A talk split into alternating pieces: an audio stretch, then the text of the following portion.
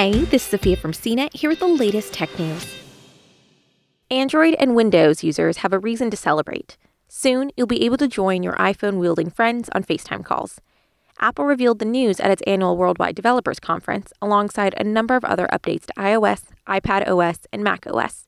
FaceTime is getting several upgrades in the upcoming iOS 15 operating system that will make it look and work more like Zoom and Microsoft Teams, including a participant grid view and the ability to schedule calls.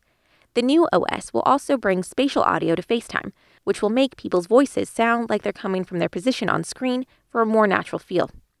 But perhaps most exciting is opening up access to non Apple devices, at least when using a web browser.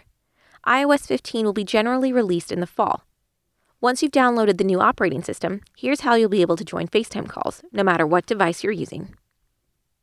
If you're using an Android or Windows device and have a friend or family member with an Apple device, they can send you a link to a FaceTime call through text, email, WhatsApp, or calendar invite. Once you get the link, all you have to do is click on it and it will open in your browser. You can join the call from there. That's it. One caveat to this update. To schedule or start a FaceTime call, you'll need to have an Apple device and an Apple account. Then you can create a shareable link to invite others, who can join from their browser on Android or Windows devices no Apple account needed. But those participants won't be able to enter the call until the Apple user who set it up approves them.